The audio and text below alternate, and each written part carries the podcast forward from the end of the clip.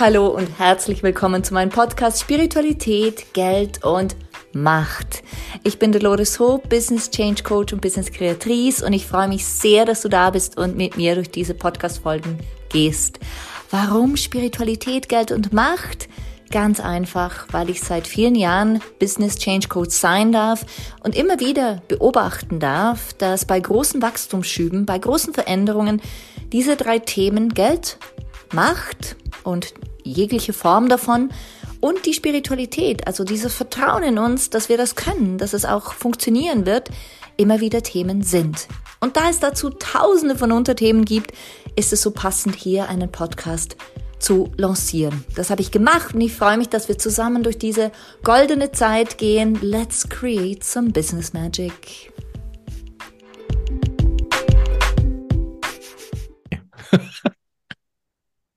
Hallo und herzlich willkommen zurück zu einer weiteren Folge von Geld, Macht und Spiritualität mit mir, Dolores Hob. Und heute freue ich mich sehr. Ich freue mich eigentlich immer, aber ich freue mich heute ganz besonders, einen wundervollen Gast auf der anderen Seite meines Computers zu sehen. Wir können leider nicht physisch zusammen sein, aber vielleicht gibt es das ja mal. Ich bin nämlich hier mit Sascha Hill. Er ist Medium für Jenseitskontakte, Heilpraktiker, und er erzählt uns jetzt ganz, ganz viel über sich und sein Leben. Vielen lieben Dank, dass du da bist, Sascha. Ja, danke, dass ich da sein darf. Ähm, ich bin gespannt, ob mein Leben so interessant ist. davon bin ich überzeugt. Davon ja. bin ich überzeugt. Davon bin ich überzeugt. Also, wie gesagt, wir sind hier und äh, das kannst du dir so vorstellen, du da draußen, wir sitzen uns gegenüber ähm, äh, vor dem Computer und wir haben jetzt schon so viel gelacht und irgendwie kennen wir uns gar nicht so gut, aber es fühlt sich an, wie wenn wir irgendwie nebeneinander wohnen würden. So ist es zumindest für mich. Und deshalb ist es so schön, jetzt mal zu hören, wer bist du? Erzähl mal, wer du bist. Ja, das ist natürlich immer eine relativ einfache Frage, die sehr komplex zu beantworten ist, vor allem in meinem Fall. Also mich darf man sowas am besten nicht fragen, weil sagt dann immer, ich bin doppelter Steinbock, gell, für alle, die sich mit Astrologie beschäftigen. Das ist aber dann, äh, also sehr stark rational, zweifelnd, strukturiert, durchdenkend und dann ist praktisch mein kompletter Rest im Horoskop nur spirituell. Also man hat mir als Kind schon gesagt, da gab es in meiner Kindheit gab es viele Vorfälle äh, und da haben schon alle mal gesagt, ja, also der ähm, hat den Kontakt zur anderen Seite und, und von Channeling haben sie gesprochen und was weiß ich. Ich wusste gar nicht, was das ist. Ich habe als Kind nur erlebt, dass in meinem Kinderzimmer an meinem Bett einfach nachts Seelen gestanden sind und es war ziemlich unangenehm. Und meine Eltern, also ich bin in einer Unternehmerfamilie aufgewachsen, mit einem Bauunternehmen und mein äh, Stiefvater war schon da sehr früh sehr innovativ und hat so nach Feng Shui gebaut haben die mit so einer Frau zusammengearbeitet, die kam dann durch unser, ist durch unser Haus gelaufen mit ihren, was weiß ich, was sie dabei hatte und hat überall Kristalle aufgehängt. Die hat dann auch gesagt, ja, der, der leuchtet so hell, die Seelen sehen das und suchen sozusagen Unterstützung. Ich so, ja, Hauptsache es hört auf. Und dann habe ich also als Kind äh, ein kleines Ritual gelernt, habe also sehr früh gelernt, es eigentlich zu kontrollieren und dann war das auch ähm, für viele Jahre wieder gut. Und mit 15 kam dann dieses Interesse ganz von alleine. Also andere waren am Fußballplatz und ich habe mir ein Maya-Orakeldeck gewünscht. Weiß ich noch ganz genau. Es war mein erstes Orakeldeck, waren so Maya-Karten. Und ja, das war so, also das 15. Lebensjahr war wirklich so, wie wenn da was aufgegangen wäre und wenn es sozusagen sich gestartet hat. Und ähm, da gab es auch in dieser Zeit, also muss ich das so vorstellen, ich bin ja auf dem Land aufgewachsen, wirklich in so einem, weiß nicht, da standen 20 Häuser und habe sehr früh auch gemerkt, dass ich jetzt so mit Frauen nicht so besonders viel anfangen kann, beziehungstechnisch. Und es war irgendwie für mich auch so gar kein Problem. Und äh, das kam durch so einen Zufall in die Öffentlichkeit und hat sich über Nacht in äh, tatsächlich über einen Zeitungsartikel über drei Landkreise verteilt. Und ähm, ja, und dann, äh, das war so sozusagen mein, meine erste Challenge, wo ich wirklich geprüft wurde, wo ich sehr viel so mit Ausgrenzung zu tun hatte, wo ich ja sehr isoliert auch war und wo mir dieser, dieser extreme Zugang, den ich eigentlich sehr früh schon hatte, wo mir sehr geholfen hat, ja, damit zurechtzukommen. Und dann sage ich immer, dass auch so sehr praktisch für mich ist, dass äh, immer zum richtigen Zeitpunkt die richtigen Leute auftauchen. Also der Steinbock sitzt da und ist verzweifelt und grübelt und wie soll es weitergehen und was soll ich tun? Und eigentlich mittlerweile habe ich verstanden, dass man so diese Zeiten lieber genießen sollte, weil es kommt sowieso zum richtigen Zeitpunkt, taucht die richtige Person auf. Und so war das eigentlich bei mir von Anfang an. Und äh, dann bin ich so geleitet worden auf dem spirituellen Weg. Und äh, je nachdem, was du jetzt genau wissen willst, da gab es da viele Abzweigungen, die wir jetzt nehmen könnten. Genau. Ich, ich finde sowieso jede Geschichte immer so faszinierend und deine ganz besonders, weil das es klingt nach wirklich, ähm, du warst behütet von Anfang an, aber wusstest es gar nicht. Es war einfach so dieses Vertrauen da in in, in etwas, was du noch gar nicht so einordnen konntest, oder? So dieses äh, auf der einen Seite rationale, wenn ich dich so höre, auf der anderen Seite das Wissen, dass genau das Richtige zum richtigen Zeitpunkt kommt. Und ich denke mir dann immer, wenn, wenn ich äh, so tolle Podcast-Gäste habe, überlege ich mir, was überlegen sich die Menschen da draußen? Was wollen sie wissen? Also weißt du, wie kommt jemand ähm, der offensichtlich, wie du, schon so früh fühlte, was richtig ist mit 15 und alles ist so, wie soll ich sagen, fast schon normal war, auch wenn es nicht immer ganz einfach war. Wie kommt man vom Heilpraktiker zum Medium? Wie, wie verbindet sich das? Also das ist auch etwas, was ich mir immer wieder überlege, wenn jemand da draußen sagt, okay, schön, ich sehe auch solche Gestalten, was tue ich jetzt damit? Mhm. Da würde ich gerne einhaken. Was hast du dann damit getan? Also wann kam ein Punkt, wo du gesagt hast, so, die gehen jetzt nicht weg oder sie kommen in anderer Form wieder? Wie kam so, was war einer der großen Wendepunkte?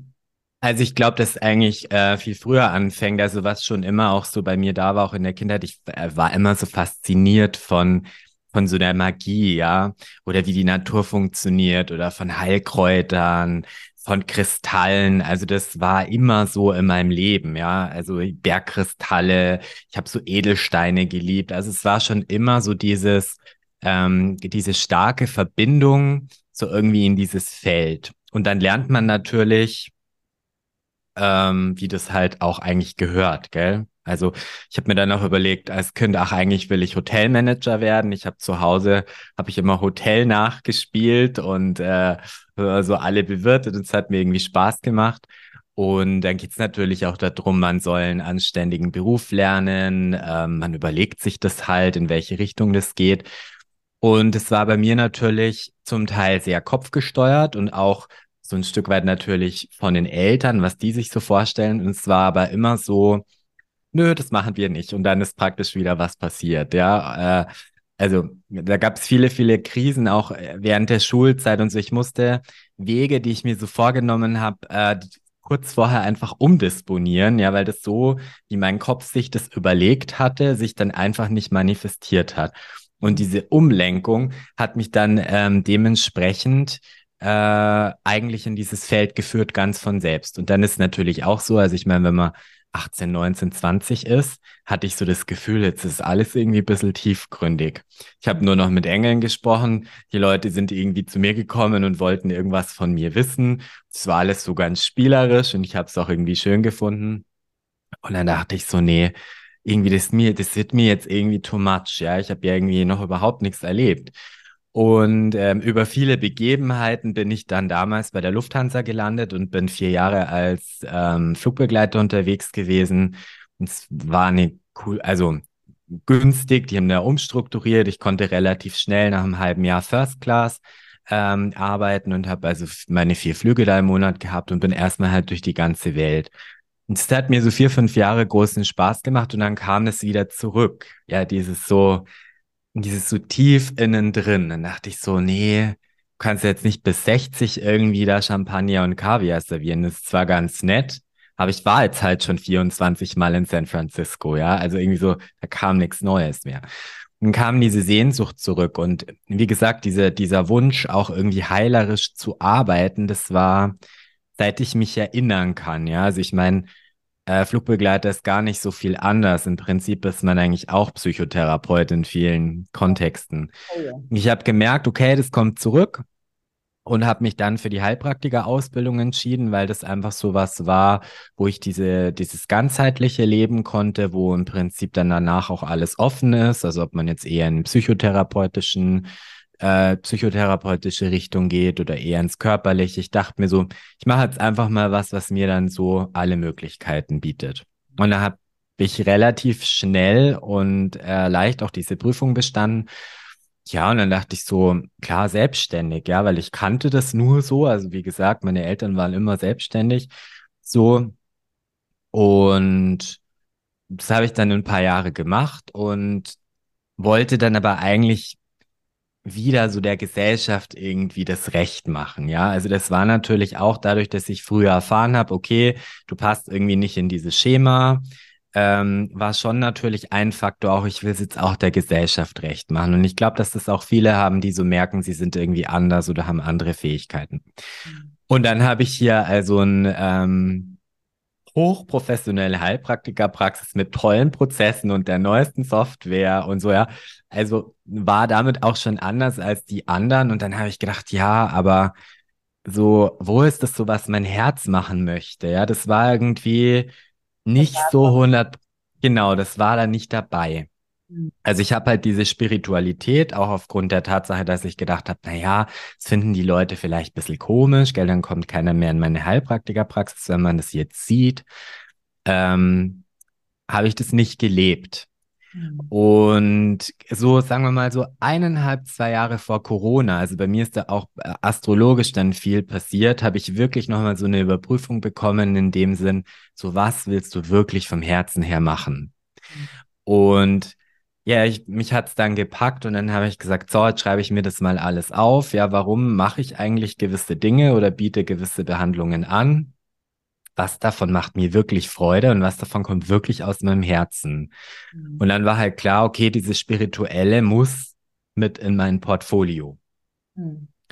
Und du hattest total besonders, um ganz ehrlich zu sein. Weißt das du? war sehr anstrengend, ehrlich gesagt. Ja, eben für mich als potenzielle Kundin genial. Heilpraktiker ja. und Medium. Also, wow.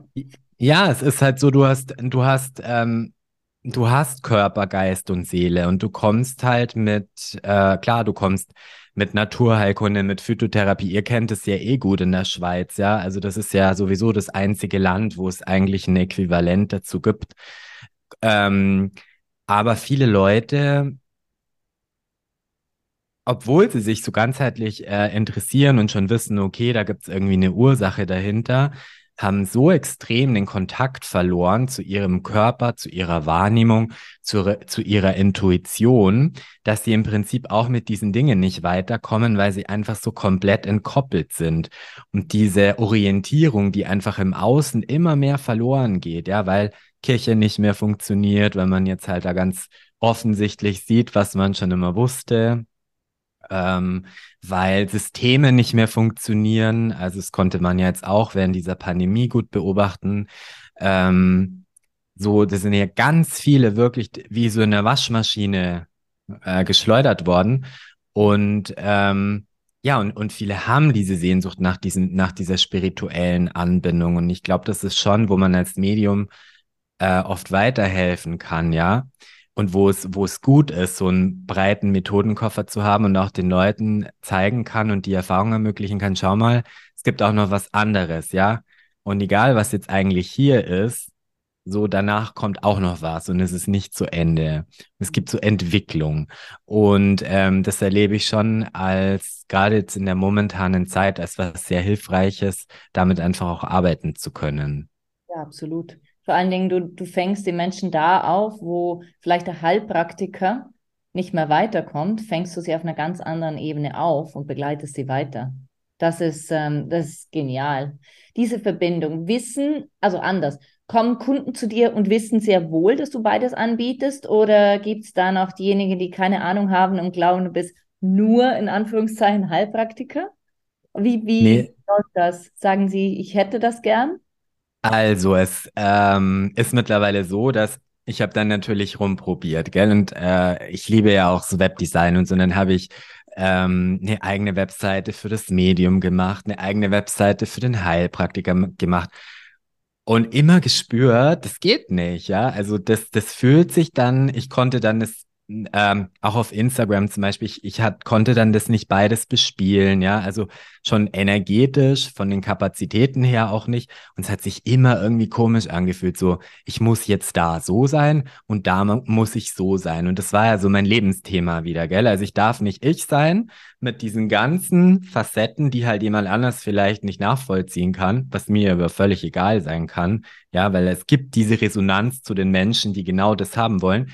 Und witzigerweise haben auch viele mir rückgemeldet, so, ich verstehe dein Problem gar nicht. Also ich habe eine gute Freundin, die ist Psychologin in Italien, die hat gesagt, ich verstehe gar nicht dein Problem. Du kannst doch als Medium auf der Bühne stehen, Heilpraktiker sein und was weiß ich ja, noch irgendwie ähm, Hyaluron unterspritzen zum Beispiel ja. jetzt, ja. So, wo ist denn da dein Problem?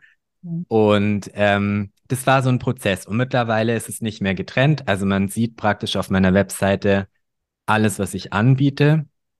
Und die Leute äh, kommen halt gezielt für das, was sie brauchen. Also wenn sie körperliche Beschwerden haben, kommen sie da. Und Leute, die jetzt eine mediale Sitzung haben möchten, kommen schon sehr gezielt auch äh, dafür. So toll, dass du das ansprichst. Ich finde, ähm, das ist so etwas, was ich seit vielen Jahren immer wieder sehe. Es heißt immer entweder oder so oft, und ich glaube, das sind einfach so diese menschlichen Mindfucks, die wir haben, wenn äh, gefühlt in der 3D-Welt die Extreme so auseinandergehen oder nicht nur 3D gegen 5D oder wie auch immer, dann merken wir plötzlich, wir müssen uns für etwas entscheiden oder glauben uns entscheiden zu müssen. Und so schön, dass du ähm, das auch lebst und das einfach so rausgibst. Das ist so wichtig, weil dann, wie gesagt, dann können die Menschen wählen. Und da würde ich auch gerne einhaken. Also du hast von Business gesprochen, du machst das ja schon eine ganze Weile. Und mein Podcast ist ja nicht nur Spiritualität, sondern auch Geld und Macht. Und ähm, ich empfinde es als sehr machtvoll, was du machst. Denn auf der einen Seite hast du ja dieses bodenständige Heilpraktiker, konforme, ja, ganzheitliche auf der Art und Weise, auf eine Art und Weise, aber gleichzeitig auch eine Welt, die so gar nicht für viele fühlbar ist, obwohl du hast gesagt, in deiner, da wo du herkommst, da ist es fast schon normal. Und ähm, über die Jahre hinweg, wie, wie skaliert so jemand? Also äh, merkst du, dass du spezifisch diese Menschen anziehst oder hast du dein Repertoire ausgebaut? Wie, wie, wie skaliert jemand im medialen Feld, sage ich jetzt einfach mal so? Und die Frage habe ich mir nämlich selber auch schon gestellt und ich finde es total faszinierend, was du jetzt sagen wirst. Ja, also es ist tatsächlich, ich kann dir jetzt dann nur für mich sprechen, so ein bisschen Trial und Error gewesen auch, ja. Ähm, also es gestaltet sich bei mir halt so, dass die Heilpraktikerpraxis natürlich eher was Lokales ist. Das heißt, die Leute kommen hierher, wohnen also 50 Kilometer südlich ähm, von München und äh, dann sind die physische Praxis. Ich mhm. untersuche die, ich nehme denen Blut ab, die bekommen von mir Infusionen, diese ganzen Dinge. Ähm, mittlerweile gibt's auch Leute, wo man das sozusagen, also je nach Beschwerden gibt es auch die Möglichkeit, das online durchzuführen, aber sagen wir mal, das ist jetzt nicht für alles so wirklich geeignet, gell? weil du kannst halt über Zoom jemanden nicht anfassen, du kannst nicht riechen, also die, du bist halt sehr eingeschränkt. Das Mediale wiederum ähm, fokussiert sich tatsächlich bei mir eher auf den Online-Kontext. Also es glauben ja auch viele immer, dass das nur geht, wenn man sich gegenüber sitzt, aber das funktioniert wunderbar über Zoom. Also ich habe ein paar äh, Live-Sitzungen auch gepostet auf Instagram, wo man das auch eben sehen kann, wie das abläuft und habe die Erfahrung gemacht, dass das wunderbar auch so funktioniert. Das heißt, dass ich habe so praktisch einen Stream, wo die Leute hierher kommen in die Praxis, physisch mit mir arbeiten und ähm, die spirituelle Arbeit läuft tatsächlich momentan überwiegend, sagen wir mal, fast 90 Prozent online. Mhm. Und da besteht es eben zum einen aus, also wenn man jetzt das Business-Modell anschaut, dann habe ich eben eins zu eins Sitzungen, ähm, habe aber auch eine monatliche Gruppe und ähm, bin damit jetzt eigentlich gerade so zufrieden, ja, wie, wie, wie das jetzt ähm, läuft. Und Jetzt muss man wissen, dass ich ja auch aus diesem englischen Background komme, der muss immer gucken, wie man es dann so formuliert, dass sich nicht andere irgendwie auf den Schlips getreten fühlen. Aber ich äh, betrachte so dieses, ach, ich habe zwei Wochenenden einen Akasha-Workshop gemacht und bin jetzt großes Akasha-Chronik-Medium oder so. Das ist natürlich, wenn man so diese ganzen englischen Unterbau hat, ein bisschen schwierig. Also ich meine, wir haben fünf, sechs Jahre Training, ähm, um das auf ein Niveau zu heben, wo ich sage, okay, kann ich das jetzt auch professionell anwenden? Und da gibt's finde ich, gerade in Deutschland äh, natürlich schon so eine Spezialität, dass äh, viele Leute glauben, sie machen jetzt irgendwie zur Wochenend-Workshops und dann hängen sie ihr Schild auf. So, und, und da ist für mich so die Herausforderung, dass ich halt ähm, jetzt auch nicht so jemand bin, der sagt, ähm, eine Sitzung für eine Stunde kostet 1111,11 Euro, ja, sondern ich möchte praktisch schon das auch wirklich jedem im Prinzip zugänglich machen. Und damit ist man mit eins zu eins Sitzungen aber auch begrenzt. Also das kann ich machen, bis halt meine Slots voll sind und bis ich energetisch auch nicht mehr kann.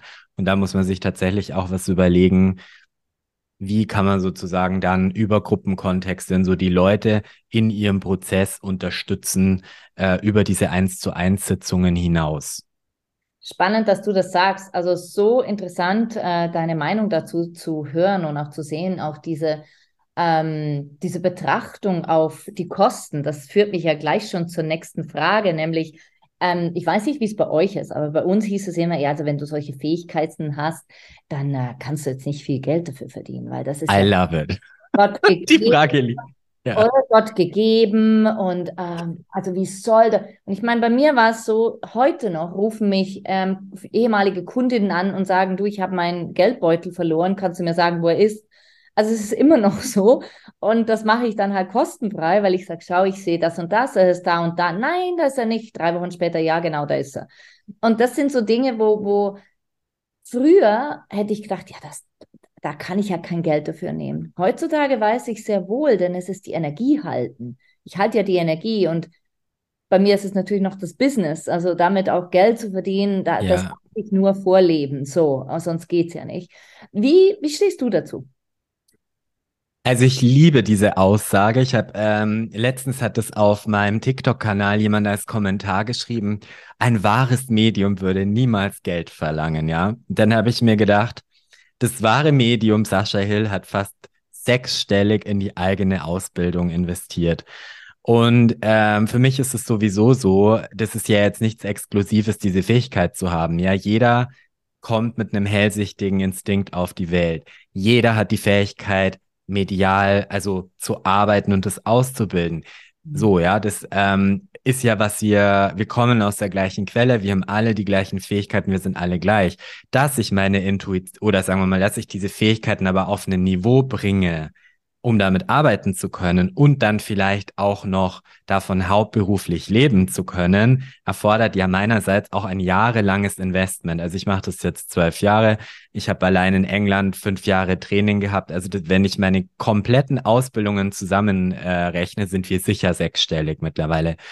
Und ich weiß dann auch immer nicht so genau, also als dieser Kommentar dann kam, mit dem ein wahres Medium macht es sozusagen ehrenamtlich, äh, habe ich gedacht, ich könnte meinem Vermieter dann ja nächsten Monat auch eine Marmelade vorbeibringen und sagen, ja, wieso? Sie haben doch genügend Häuser, ja, warum wollen Sie jetzt meine Miete haben? Also, ähm, das finde ich. ja, es ist ja so, weil die viele Menschen sehen ja auch und und das ist für mich natürlich auch der größte Indikator, die sind viele ja auch keine Unternehmer, gell? Die sind ihr Leben lang angestellt, die haben da ihre, ihr Gehalt, das steht halt auf dem Zettel, die wissen nicht, aha, es gibt Lohnnebenkosten, der, der, wo ich angestellt bin, zahlt eigentlich viel mehr für mich und so. Und ähm, alleine das ganze, die ganze Besteuerung und das Steuersystem, was man an Technik braucht, ja, was man auch braucht, zum Beispiel, ich kann drei drei Sitzungen gut geben am Tag, ja. Bei der vierten ist es schon so, dass ich das ungern mache, weil die eigentlich dann nicht die gleiche Qualität haben.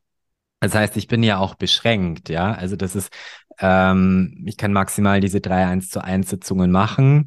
Und da ich, wie du auch und alle anderen aus der göttlichen Quelle komme, möchte ich auch so leben.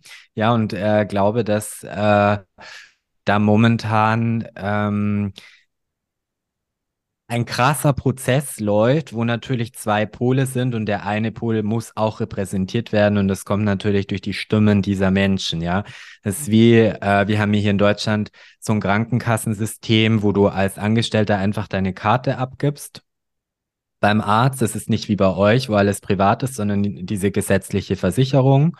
Und äh, da merken die Leute jetzt halt auch, hoppala, da kriege ich jetzt nicht mehr alles so einfach wie früher, ja, weil halt diese Budgets nicht unendlich äh, unerschöpflich sind. Und wenn halt jemand sagt, ich möchte in meine Gesundheit investieren, muss ich halt selber ein Investment machen. Und das ist, glaube ich, was natürlich in Deutschland auch mit unserer Vergangenheit zu tun hat und, und wo die Leute jetzt einfach gezwungen sind, umzulernen.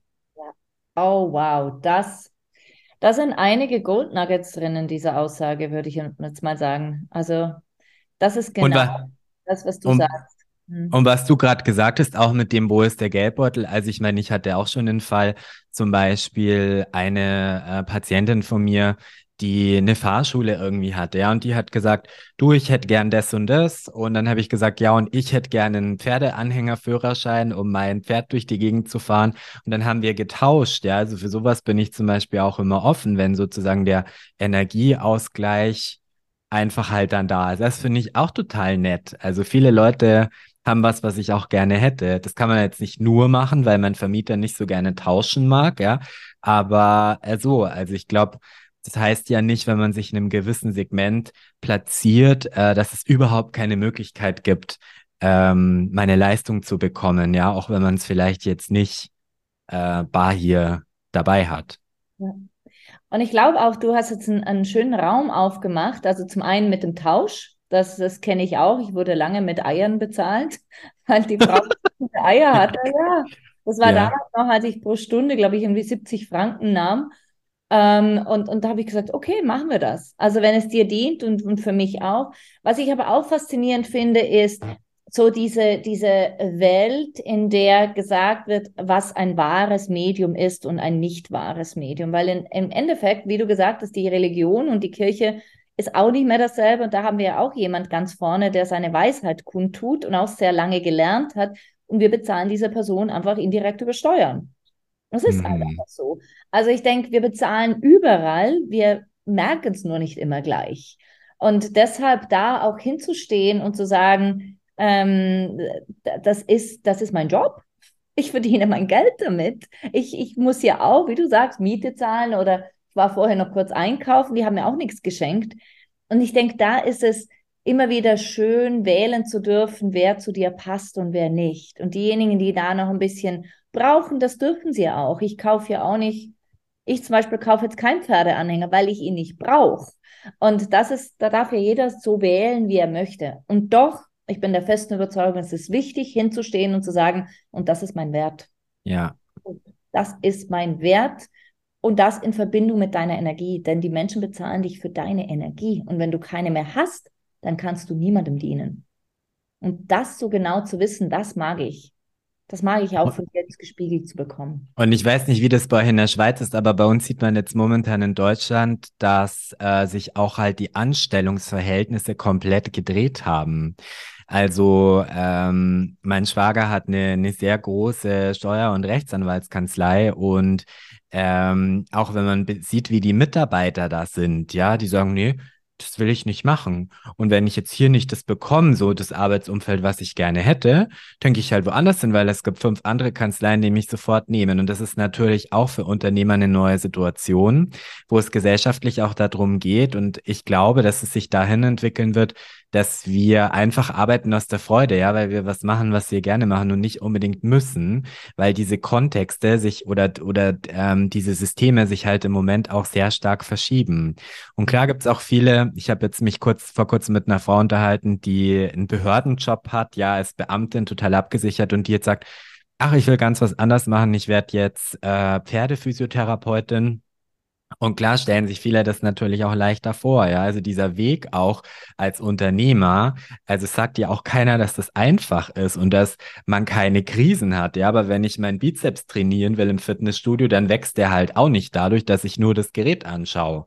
Oder du hast gesagt, dein Partner ist Leistungssportler. Ich finde, von denen kann man wahnsinnig viel lernen, gell? Weil er sich, man, wenn ich halt gewisse äh, Leistung abrufen möchte. Also ich meine, das ist jahrzehntelang trainieren die mental, die trainieren technisch, dass es alles dann zusammenkommt. Und es ist ja nicht so, äh, man setzt sich jetzt dahin und sagt, ich bin Dolores Hoop oder ich bin äh, Sascha Hill und da ist kein Weg davor, ja, sondern es kann ja jeder praktisch probieren, auch das Gleiche anzubieten.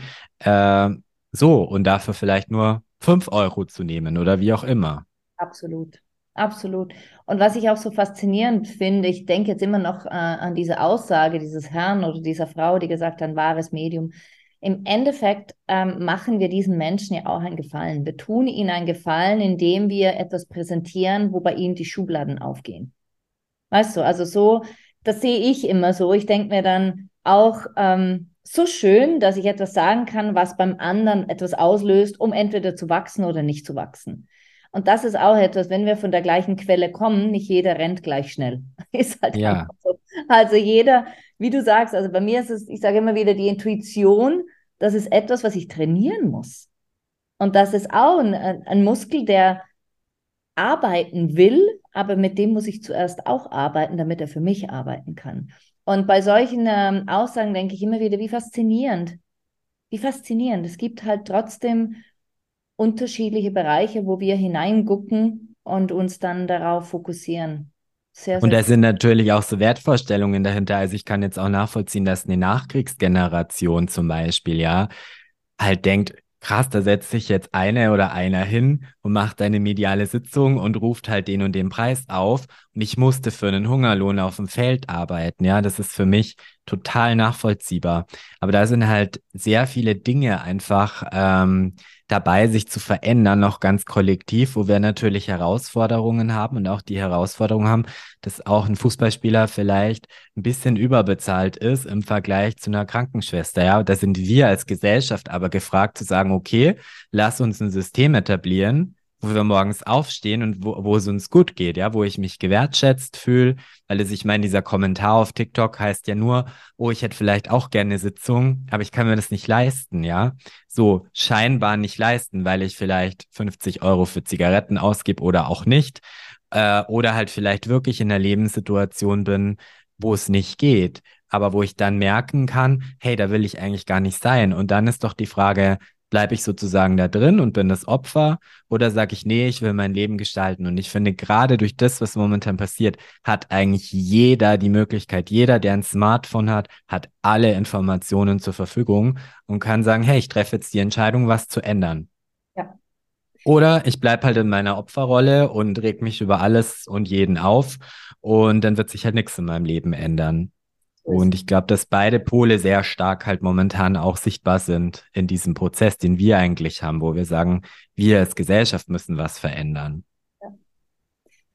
Absolut, ich könnte es nicht besser sagen. Und äh, dieses neue Bewusstsein, worüber wir auch sprechen und diese neue Struktur, die daraus entsteht und entsprechend die neue Gesellschaft, die kreiert wird, die beginnt genau hier, nämlich in diesem Gespräch, in diesem Podcast, in dieser Episode, und wenn du da draußen dir diese Gedanken auch machst, dann freuen wir uns sehr auf einen Kommentar unter dieses Video, wo auch immer du das schaust oder unter dieser Folge. Und ähm, ich glaube, es ist das Allerwichtigste, immer wieder ganz gut zu schauen, was tut uns gut, was macht uns Freude, um so die Freude in die Welt zu bringen. Und so die Welt auch zu einem besseren Ort zu machen, ob es die Gesellschaft ist, ob es die Beziehung ist. In jeder Form können wir noch wachsen und das werden wir tun. Also ich bedanke mich total bei dir, Sascha, dass du hier bist und ich freue mich so sehr, ähm, dich auch verlinken zu dürfen. Habe ich irgendwas vergessen, was wir noch besprechen wollten? Fehlt Nein. Nein, also du hast total schöne Worte gesagt und ich finde, das erinnert mich an dieses Bild, wenn man so ein kleines Steinchen wirft, gell? Egal wie groß das Gewässer ist und mhm. ist das Steinchen noch so klein, an der anderen Seite kommt was an in Form von Schwingung, diese konzentrischen Kreise. Und dann denke ich mir, jeder kann bei sich anfangen, kann schauen, dass er in Frieden ist, dass es ihm gut geht und kann so äh, dazu was beitragen, dass sich auch auf der Welt was verändert. Und ich glaube, das vergisst man oft, dass man auch selber die Macht hat, passend ja zu deinem Podcast auch sehr, um sehr viel zu erreichen. Ja, absolut. Das ist so. Wenn wir bei uns beginnen und wenn ich, wenn ich gut zu meiner Umf zu meinem Umfeld bin, und sie beseele, dann können sie wiederum ihr nächstes Umfeld beseelen. Und so wird aus der, sage jetzt kleinen Dolores, aus dem kleinen Sascha ein ganz großer, schöner Kreis, ein morphogenetisches Feld, das ähm, ein neues Bewusstsein kreiert. Da freue ich mich drauf. Mittendrin sind wir ja schon. Ja. Also, ich bedanke mich so sehr bei dir, Sascha, für deine Zeit, für deine Weisheit, für deinen Input, für das Teilen deiner Geschichte. Und wir sind erst, wir kratzen ja erst an der Oberfläche, gell? Aber für heute ist es total schön, mit dir im Gespräch gewesen zu sein. Ich danke dir. Danke für den Raum, dass ich da sein durfte. Oh, so gern, so gern. ihr Lieben da draußen, ähm, ich werde Sascha verlinken mit allem, was ich habe und ihr könnt ihn super gern kontaktieren. Folgt ihm auf Instagram, auf TikTok und überall, äh, wo ihr ihn findet oder geht direkt zu ihm. Das wäre doch auch eine Sache, wenn ihr in der Nähe wohnt. Ich wünsche euch einen wundervollen Tag, einen wundervollen Nachmittag, Abend, wann auch immer du das hörst und bis zur nächsten Folge bei Geld, Macht und Spiritualität. Deine Dolores. Ciao, ciao.